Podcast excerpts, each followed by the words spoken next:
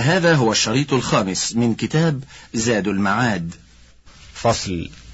وسابق رسول الله صلى الله عليه وسلم بنفسه على الأقدام وصارع وخصف نعله بيده ورقع ثوبه بيده ورقع دلوه وحلب شاته وفلى ثوبه وخدم أهله ونفسه وحمل معهم اللبن في بناء المسجد. وربط على بطنه الحجر من الجوع تارة وشبع تارة وأضاف وأضيف واحتجم في وسط رأسه وعلى ظهر قدمه واحتجم في الأخدعين والكاهل وهو ما بين الكتفين وتداوى وكوى ولم يكتوي ورقى ولم يسترقي وحمى المريض مما يؤذيه. وأصول الطب ثلاثة الحمية وحفظ الصحة واستفراغ المادة المضرة. وقد جمعها الله تعالى له ولأمته في ثلاثة مواضع من كتابه.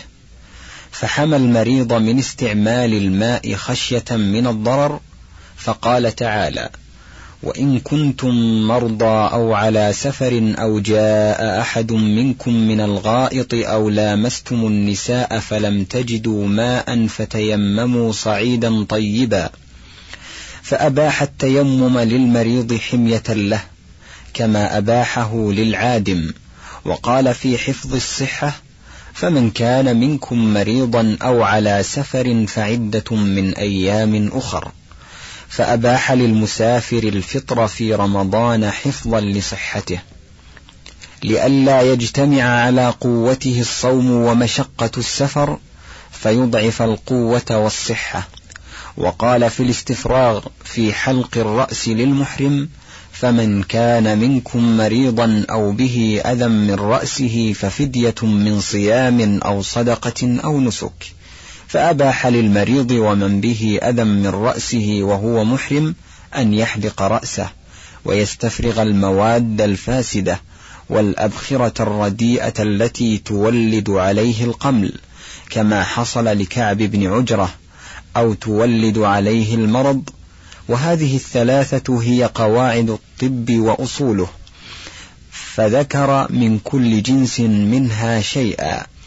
وصورة تنبيها بها على نعمته على عباده في أمثالها من حميتهم وحفظ صحتهم واستفراغ مواد أذاهم رحمة لعباده ولطفا بهم ورأفة بهم وهو الرؤوف الرحيم. فصل في هديه صلى الله عليه وسلم في معاملته. كان أحسن الناس معاملة. وكان إذا استسلف سلفا قضى خيرا منه. وكان إذا استسلف من رجل سلفا قضاه إياه ودعا له. فقال بارك الله لك في أهلك ومالك. إنما جزاء السلف الحمد والأداء. واستسلف من رجل أربعين صاعا فاحتاج الأنصاري فأتاه. فقال صلى الله عليه وسلم ما جاءنا من شيء بعد. فقال الرجل وأراد أن يتكلم. فقال رسول الله صلى الله عليه وسلم لا تقل إلا خيرا فأنا خير من تسلف. فأعطاه أربعين فضلا وأربعين سلفة فأعطاه ثمانين. ذكره البزار. واقترض بعيرا فجاء صاحبه يتقاضاه فأغلظ للنبي صلى الله عليه وسلم فهم به أصحابه فقال دعوه فإن لصاحب الحق مقالا. واشترى مرة شيئا وليس عنده ثمنه فأربح فيه فباعه وتصدق بالربح على أرامل بني عبد المطلب وقال لا أشتري بعد هذا شيئا إلا وعندي ثمنه. ذكره أبو داود. وهذا لا يناقض الشراء في الذمة إلى أجل فهذا شيء وهذا شيء وتقاضاه غريم له دينا فأغلظ عليه. فهم به عمر بن الخطاب رضي الله عنه فقال مه يا عمر كنت أحوج إلى أن تأمرني بالوفاء وكان أحوج إلى أن تأمره بالصبر. وباعه يهودي بيعا إلى أجل فجاءه قبل الأجل يتقاضاه ثمنه فقال لم يحل الأجل. فقال اليهودي إنكم لمطل يا بني عبد المطلب. فهم به أصحابه فنهاهم فلم يزده ذلك إلا حلما. فقال اليهودي كل شيء منه قد عرفته من علامات النبوة وبقيت واحدة وهي أنه لا تزيده شدة الجهل عليه إلا حلما. فأردت أن أعرفها فأسلم اليهودي. فصل في هديه صلى الله عليه وسلم في مشيه وحده ومع أصحابه. كان إذا مشى تكفأ تكفؤا وكان أسرع الناس مشية وأحسنها وأسكنها. قال أبو هريرة ما رأيت شيئا أحسن من رسول الله صلى الله عليه وسلم كأن الشمس تجري في وجهه وما رأيت أحدا أسرع في مشيته من رسول الله صلى الله عليه وسلم كأنما الأرض تطوى له وإنا لنجهد لنجهد أنفسنا وإنه لغير مكترث. وقال علي بن أبي طالب رضي الله عنه كان رسول الله صلى الله عليه وسلم إذا مشى تكفأ تكفؤا كأنما ينحط من صبب. وقال مرة إذا مشى تقلع. قلت والتقلع الارتفاع من الأرض بجملته كحال المنحط من الصبب. وهي وهي مشية أولي العزم والهمة والشجاعة وهي أعدل المشيات وأروحها للأعضاء. وأبعدها من مشية الهوج والمهانة والتماوت فإن الماشي إما أن يتماوت في مشيه ويمشي قطعة واحدة كأنه خشبة محمولة وهي مشية مذمومة قبيحة وإما أن يمشي بانزعاج واضطراب مشي الجمل الأهوج وهي مشية مذمومة أيضا. وهي دالة على خفة عقل صاحبها ولا سيما إن كان يكثر الالتفات حال مشيه يمينا وشمالا. وإما أن يمشي هونا وهي مشية عباد الرحمن كما وصفهم بها في كتابه فقال وعباد الرحمن الذين يمشون على الأرض هونا قال غير واحد من السلف بسكينة ووقار من غير تكبر ولا تماوت وهي مشية رسول الله صلى الله عليه وسلم. فإنه مع هذه المشية كان كأنما ينحط من صبب وكأنما الأرض تطوى له حتى كان الماشي معه يجهد نفسه ورسول الله صلى الله عليه وسلم غير مكترث. وهذا يدل على أمرين أن مشيته لم تكن مشية بتماوت ولا بمهانة بل مشية أعدل المشيات والمشيات عشرة أنواع. هذه الثلاثة منها والرابع السعي والخامس الرمل وهو أسرع المشي مع تقارب الخطى. ويسمى الخبب. وفي الصحيح من حديث ابن عمر أن النبي صلى الله عليه وسلم خب في طوافه ثلاثا ومشى أربعا السادس النسلان وهو العدو الخفيف الذي لا يزعج الماشي ولا يكرثه. وفي بعض المسانيد أن المشاة شكوا إلى رسول الله صلى الله عليه وسلم من المشي في حجة الوداع فقال استعينوا بالنسلان والسابع الخوزلاء وهي مشية التمايل وهي مشية يقال إن فيها تكسرا وتخنثا. والثامن القهقرى وهي المشية إلى وراء. والتاسع الجمزا وهي مشية يثب فيها الماشي وثبا. والعاشر مشية التبختر وهي مشية أولي العجب والتكبر وهي التي خسف الله سبحانه بصاحبها لما نظر في عطفيه وأعجبته نفسه. فهو يتجلجل في الأرض إلى يوم القيامة. وأعدل هذه المشيات مشية الهون والتكفؤ. وأما مشيه مع أصحابه فكانوا يمشون بين يديه وهو خلفهم ويقول دعوا ظهري للملائكة. ولهذا جاء في الحديث وكان يسوق أصحابه. وكان يمشي حافيا ومنتعلا وكان يماشي أصحابه فرادى وجماعة ومشى في بعض غزواته مرة فدميت أصبعه وسال منها الدم فقال هل أنت إلا أصبع دميت وفي سبيل الله ما لقيت؟ وكان في السفر ساقة أصحابه يزجي الضعيف ويردفه ويدعو لهم ذكره أبو داود. فصل في هديه صلى الله عليه وسلم في جلوسه واتكائه. كان يجلس على الأرض وعلى الحصير والبساط وقالت قيلة بنت مخرمة أتيت رسول الله صلى الله عليه وسلم وهو قاعد القرفص القرفصا قالت فلما رأيت رسول الله صلى الله عليه وسلم كالمتخشع في الجلسة أرعدت من الفرق.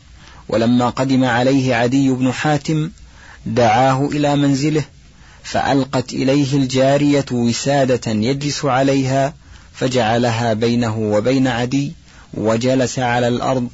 قال عدي فعرفت أنه ليس بملك وكان يستلقي أحيانا وربما وضع إحدى رجليه على الأخرى وكان يتكئ على الوسادة وربما اتكأ على يساره.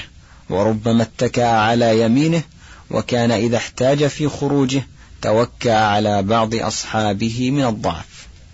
فصل في هديه صلى الله عليه وسلم عند قضاء الحاجة. كان إذا دخل الخلاء قال اللهم إني أعوذ بك من الخبث والخبائث الرجس النجس الشيطان الرجيم. وكان إذا خرج يقول غفرانك.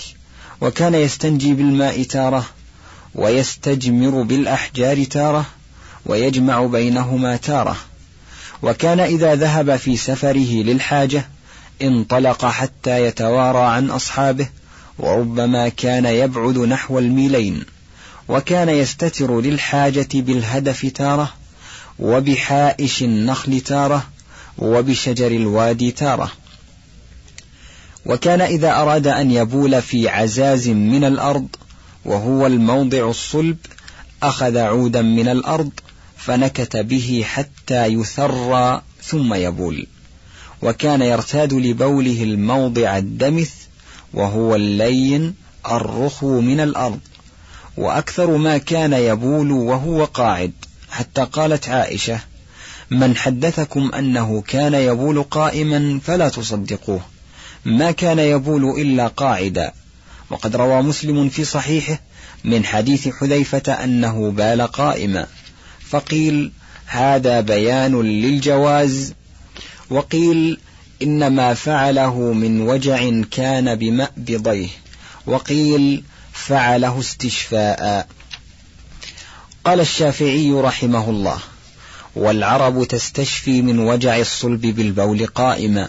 والصحيح أنه إنما فعل ذلك تنزها وبعدا من إصابة البول فإنه إنما فعل هذا لما أتى سباطة قوم وهو ملقى الكناسة وتسمى المزبلة وهي تكون مرتفعة فلو بال فيها الرجل قاعدا لارتد عليه بوله وهو صلى الله عليه وسلم استتر بها وجعلها بينه وبين الحائط فلم يكن بد من بوله قائما والله أعلم.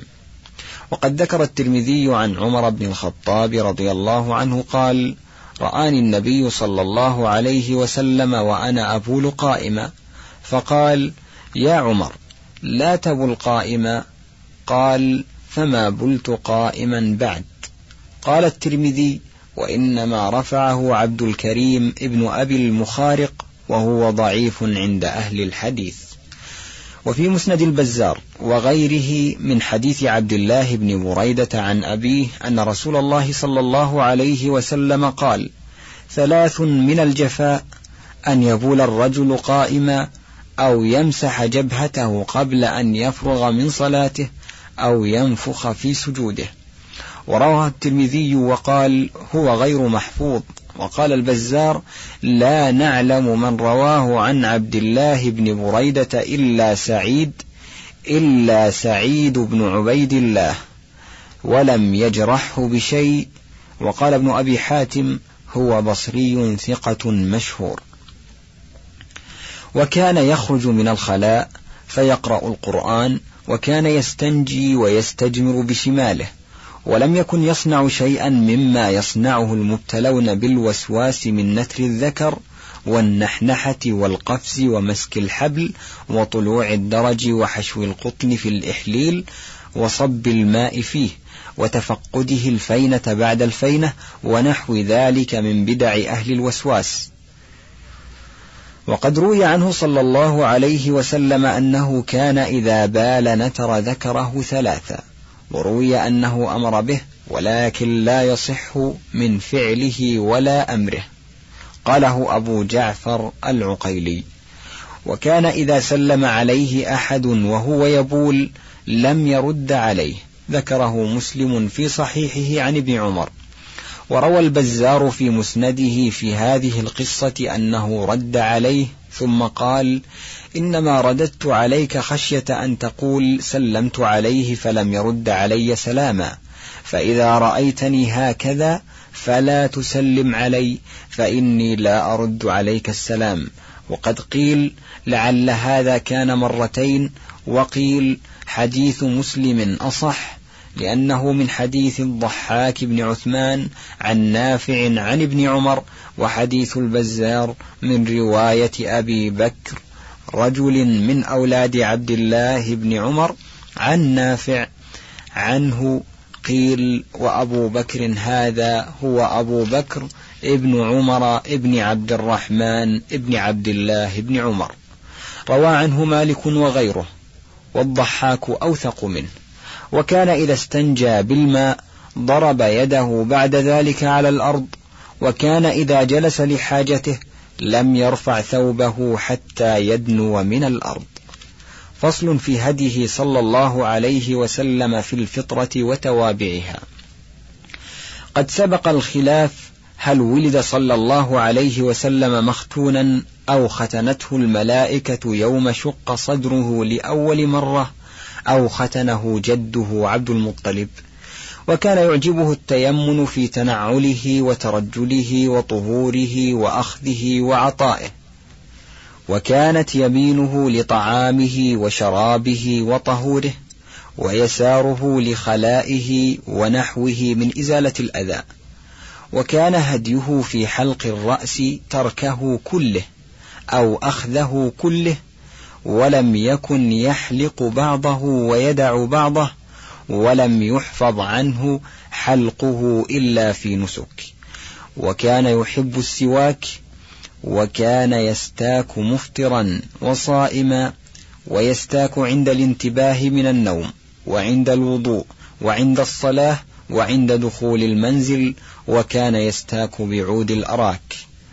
وكان يكثر التطيب ويحب الطيب وذكر عنه أنه كان يطلي بالنورة وكان أولا يستل شعره ثم فرقه والفرق أن يجعل شعره فرقتين كل فرقة ذؤابة والسدل أن يستله من ورائه ولا يجعله فرقتين ولم يدخل حماما قط ولعله ما رآه بعينه ولم يصح في الحمام حديث.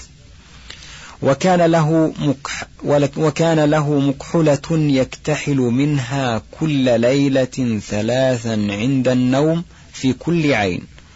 واختلف الصحابة في خضابه فقال أنس لم يخضب. وقال أبو هريرة خضب.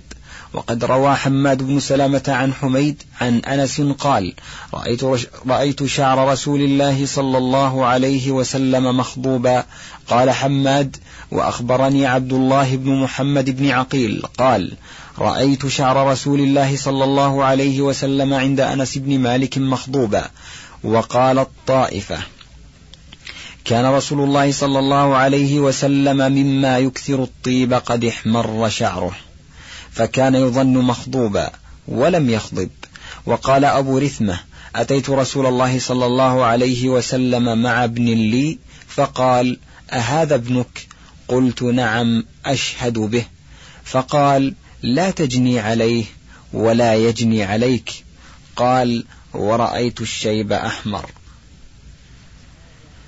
قال الترمذي هذا أحسن شيء روي في هذا الباب وأفسره. لأن الروايات الصحيحة أن النبي صلى الله عليه وسلم لم يبلغ الشيب.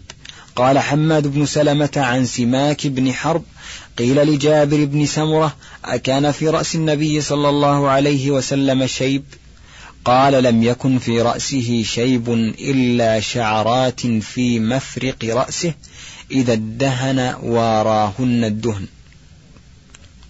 قال أنس وكان رسول الله صلى الله عليه وسلم يكثر دهن رأسه ولحيته ويكثر القناع كأن ثوبه ثوب زيات وكان يحب الترجل. وكان يرجل نفسه تارة وترجله عائشة تارة وكان شعره فوق الجمة ودون الوفرة وكانت جمته تضرب شحمة أذنيه وإذا طال جعله غدائر أربعا قالت أم هانئ قدم علينا رسول الله صلى الله عليه وسلم مكة قدمه وله أربع غدائر والغدائر الضفائر. وهذا حديث صحيح. وكان صلى الله عليه وسلم لا يرد الطيب. وثبت عنه في حديث في حديث صحيح مسلم أنه قال من عرض عليه ريحان فلا يرده. فإنه طيب الرائحة خفيف المحمل. هذا لفظ الحديث وبعضهم يرويه من عرض عليه طيب فلا يرده وليس بمعناه. فإن الريحان لا تكثر المنة بأخذه وقد جرت العادة بالتسامح في بذله بخلاف المسك والعنبر والغالية ونحوها. ولكن الذي ثبت عنه من حديث عزرة بن ثابت عن ثمامة قال أنس كان رسول الله صلى الله عليه وسلم لا يرد الطيب وأما حديث ابن عمر يرفعه ثلاث لا ترد الوسائد والدهن واللبن فحديث معلول رواه الترمذي وذكر علته ولا أحفظ الآن ما قيل فيه إلا أنه من رواية عبد الله بن مسلم ابن جندب عن أبيه عن ابن عمر. ومن مراسيل أبي عثمان النهدي قال قال رسول الله صلى الله عليه وسلم إذا أعطي أحدكم الريحان فلا يرده فإنه خرج من الجنة. وكان لرسول الله صلى الله عليه وسلم سكة يتطيب منها وكان أحب الطيب إليه المسك وكان يعجبه الفاغية قيل وهي نور الحناء. فصل في هديه صلى الله عليه وسلم في قص الشارب. قال أبو عمر بن عبد البر روى الحسن بن صالح عن سماك عن عكرمة عن ابن عباس رضي الله عنهما أن رسول الله صلى الله عليه وسلم كان يقص شاربه. ويذكر أن إبراهيم كان يقص شاربه. ووقفه طائفة على ابن عباس. وروى الترمذي من حديث زيد بن أرقم قال قال رسول الله صلى الله عليه وسلم من لم يأخذ من شاربه فليس منا وقال حديث صحيح. وفي صحيح مسلم عن أبي هريرة رضي الله عنه قال قال رسول الله صلى الله عليه وسلم قص الشوارب وأرخ اللحى خالف المجوس. وفي الصحيحين عن ابن عمر عن النبي صلى الله عليه وسلم خالف المشركين ووفروا اللحى وأحفوا الشوارب. وفي صحيح مسلم عن أنس قال وقتلنا النبي صلى الله عليه وسلم في قص الشارب وتقليم الأظفار ألا نترك أكثر من أربعين يوما وليلة. واختلف السلف في قص الشارب وحلقه أيهما أفضل. فقال مالك في موطئه يؤخذ من الشارب حتى تبدو أطراف الشفة وهو الإطار ولا يجزه فيمثل بنفسه. وذكر ابن عبد الحكم عن مالك قال يحفي الشارب ويعفي اللحى وليس إحفاء الشارب حلقة. وأرى أن يؤدب من حلق شاربه. وقال ابن القاسم عنه إحفاء الشارب وحلقه عندي مثله. قال مالك وتفسير حديث النبي صلى الله عليه وسلم في إحفاء الشارب إنما هو الإطار وكان يكره أن يؤخذ من أعلاه. وقال أشهد في حلق الشارب أنه بدعة. وأرى أن يوجع ضربا من فعله. قال مالك وكان عمر بن الخطاب رضي الله عنه إذا كربه أمر نفخ فجعل رجله بردائه وهو يفتل شاربه. وقال عمر بن عبد العزيز السنة في الشارب الإطار. وقال الطحاوي ولم أجد عن الشافعي شيئا منصوصا في هذا. وأصحابه الذين رأينا المزني والربيع كانا يحفيان شواربهما. ويدل ذلك على أنهما أخذاه عن الشافعي رحمه الله. قال وأما أبو حنيفة وزفر وأبو يوسف ومحمد فكان مذهبهم في شعر الرأس والشوارب أن الإحفاء أفضل من التقصير. وذكر ابن خويز من داد المالكي عن الشافعي أن مذهبه في حلق الشارب كمذهب أبي حنيفة وهذا قول أبي عمر. وأما الإمام أحمد فقال الأثرم رأيت الإمام أحمد بن حنبل يحفي شاربه شديدا وسمعته يسأل عن السنة في إحفاء الشارب فقال يحفى كما قال النبي صلى الله عليه وسلم أحف الشوارب. وقال حنبل قيل لأبي عبد الله ترى الرجل يأخذ شاربه أو يحفيه أم كيف يأخذه؟ قال إن أحفاه فلا بأس وإن أخذه قصا فلا بأس. وقال أبو محمد ابن قدامة المقدسي في المغني وهو مخير بين أن يحفيه وبين أن يقصه من غير إحفاء. قال الطحاوي وروى المغيرة بن شعبة أن رسول الله صلى الله عليه وسلم أخذ من شاربه على سواك وهذا لا يكون معه إحفاء. واحتج من لم ير إحفاءه بحديثي عائشة وأبي هريرة المرفوعين عشر من الفطرة فذكر منها قص الشارب. وفي حديث أبي هريرة المتفق عليه الفطرة خمس وذكر منها قص الشارب. واحتج المحفون بأحاديث بأحاديث الأمر بالإحفاء وهي صحيحة. وبحديث ابن عباس أن رسول الله صلى الله عليه وسلم كان يجز شاربه. قال الطحاوي وهذا الأغلب فيه الإحفاء وهو يحتمل الوجهين. وروى العلاء بن عبد الرحمن عن أبيه عن أبي هريرة رضي الله عنه يرفعه جز الشوارب وأرخ اللحى قال وهذا يحتمل الإحفاء أيضا. وذكر بإسناده عن أبي سعيد وأبي أسيد ورافع بن خديج وسهل بن سعد وعبد الله بن عمر وجابر وأبي هريرة أنهم كانوا يحفون شواربهم. وقال إبراهيم بن محمد بن حاطب رأيت ابن عمر يحفي شاربه كأنه ينتفه. وقال بعضهم حتى يرى بياض الجلد. قال الطحاوي ولما كان التقصير مسنونا عند الجميع كان الحلق فيه أفضل قياسا على الرأس. وقد دعا النبي صلى الله عليه وسلم للمحلقين ثلاثا وللمقصرين واحدة فجعل حلق الرأس أفضل من تقصيره فكذلك الشارب. فصل في هديه صلى الله عليه وسلم في كلامه وسكوته وضحكه وبكائه.